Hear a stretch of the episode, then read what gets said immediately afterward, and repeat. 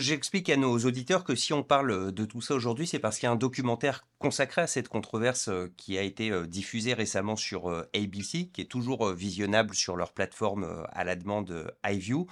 Si on se contente de ça, et contrairement à vous, si on n'a pas lu la contre-enquête, on a l'impression qu'effectivement la, controverse, repose uniquement sur le fait qu'on a deux personnes qui ont une définition de l'agriculture qui est différente. Alors oui et non. D'abord, euh, si vous voulez regarder un documentaire euh, sur euh, l'histoire de la colonisation aborigène, je recommande très clairement celui de SBS en trois parties, qui est excellent, The Australian Wars, sur lesquels on a fait des podcasts préalablement. Ce, ce documentaire d'ABC, il est, moi je vous le dire clairement, hein, je le trouve totalement biaisé non seulement biaisé en faveur de Pasco, mais en plus avec une sorte de romantisme niaiseux sur ah vous voyez les aborigènes avant la colonisation, euh, ils faisaient du pain, euh, ils faisaient de l'agriculture, ils avaient des champs, mais c'est extrapoler des cas totalement minoritaires et imposer un regard européen et eurocentriste sur une diversité de peuples aborigènes qui valent beaucoup mieux que ça. Parce que quand on fait ça, quand on dit il y a une agriculture euh, à, quasiment à l'européenne, c'est dire on est au sommet et ils sont en bas, mais vous voyez, parce qu'ils faisaient comme nous, finalement, ils sont comme nous. Mais mais mais il y a un, racisme sous la, latent dans, ce type de, de raisonnement. On peut être fier de l'histoire des aborigènes sans euh, vouloir toujours les comparer à nous, à nos critères. On pourrait avoir l'intelligence de dire, ben voilà, comment ils fonctionnaient avant, est-ce que ça marchait, est-ce que ça marchait pas? Quand vous passez 60 000 ans hein, dans un pays comme l'Australie, à développer non seulement une civilisation, mais tout plein de peuples différents sans être totalement sédentaires, chapeau.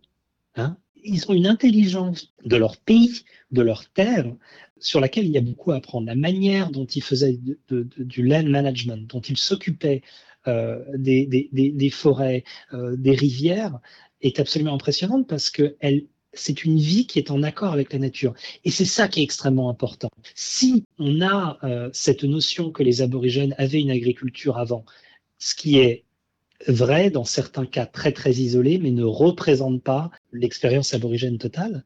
Si on fait ça, on ne s'autorise pas à voir ce qu'ils faisaient de façon différente et surtout le fait que le rapport des peuples aborigènes à la nature est lié à leur cosmogonie. Par exemple, dans ce que Pasco appelle agriculture, Sutton va dire attention, c'est pas de l'agriculture telle qu'on la conçoit, c'est encourager à la fertilité parce que encourager la fertilité, c'est aussi être en accord avec sa terre et avec les mythes qui régissent cette terre la manière dont les aborigènes pensent le temps et pensent l'espace et pensent la Terre n'a rien à voir avec la manière dont nous, nous la pensons. Je ne dis pas qu'il y en a une qui est meilleure et l'autre moins bien, pas du tout.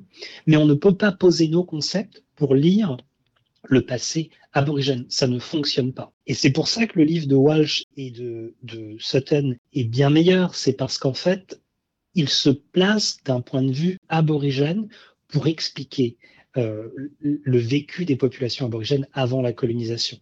Et même si c'est scientifique, même si c'est documenté avec des preuves, ça reste vraiment très lisible. Je reviens sur euh, un moment intéressant dans le documentaire où il y a une confrontation en fait entre Pasco et euh, Sutton et, et explique que, que lui, il s'attache à démontrer que les population aborigène était plus sophistiquée qu'on en a euh, l'image et que donc ça rend euh, le crime de la colonisation encore plus euh, odieux. Et Chris Sutton lui répond mais quel est le problème avec le fait de ne pas être sophistiqué? Ça résume bien le, clash entre ces deux visions de l'histoire. Ce qui est certain, c'est que à la fois Pasco et Sutton sont, sont des amoureux des peuples aborigènes. ce sont deux personnes très intelligentes mais qui choisissent deux chemins différents, un de la vulgarisation et l'autre de la connaissance, pour démontrer que voilà la situation des aborigènes en Australie n'est pas ce qu'elle devrait être et que euh, il y a un enjeu euh, civique à s'intéresser à leur histoire. Donc tous les deux, si vous voulez, partent d'une bonne intention, mais les mécanismes qu'ils utilisent sont différents. Je ne dis pas qu'il ne faut pas lire Dark New. Hein. C'est un moment important euh, de la reconnaissance des Australiens de, des peuples premiers, mais voilà, il y a, beaucoup de trous, il y a pas mal d'erreurs, mais ça part d'un bon sentiment. Et Pasco le reconnaît lui-même, c'est-à-dire que Dark and News, il y a aussi une édition pour les enfants en 2019, je crois, qui est une édition encore plus simplifiée euh, et euh, dont le but est de rendre les petits Australiens blancs fiers d'être en Australie et euh, de devoir apprendre des peuples aborigènes.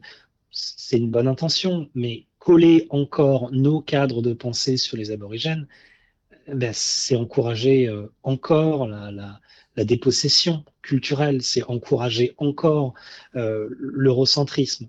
Ce que proposent Sutton et Walsh, et bien d'autres, c'est beaucoup plus exigeant. Et donc, c'est beaucoup plus intéressant parce qu'on apprend à la fois sur les aborigènes et sur nous-mêmes. Alors, on l'a compris, donc euh, Dark Emu, euh, enfin voilà, l'Australie avant les Anglais, c'était pas euh, Atlantis et on n'était pas au courant. Mais à l'inverse, cette histoire d'aborigènes chasseurs-cueilleurs, vous le disiez au tout début, il y a plus de 300 nations aborigènes différentes avec des cultures et euh, des techniques euh, très différentes et donc euh, dire que tous les aborigènes étaient chasseurs-cueilleurs, ça n'a aucun sens non plus. On est d'accord là-dessus? Oui, totalement. C'est-à-dire que en majorité, en majorité, effectivement, les peuples aborigènes sont des peuples plutôt nomades et plutôt chasseurs-cueilleurs et extrêmement bien connectés à leur environnement.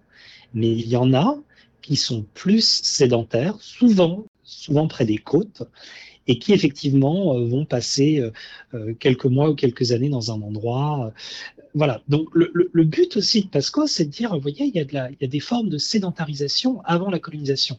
Et si vous pouvez prouver qu'il y a sédentarisation, ça veut dire que vous prouvez que la doctrine de Terra Nullius est fausse et que donc il faut rendre la terre aux aborigènes.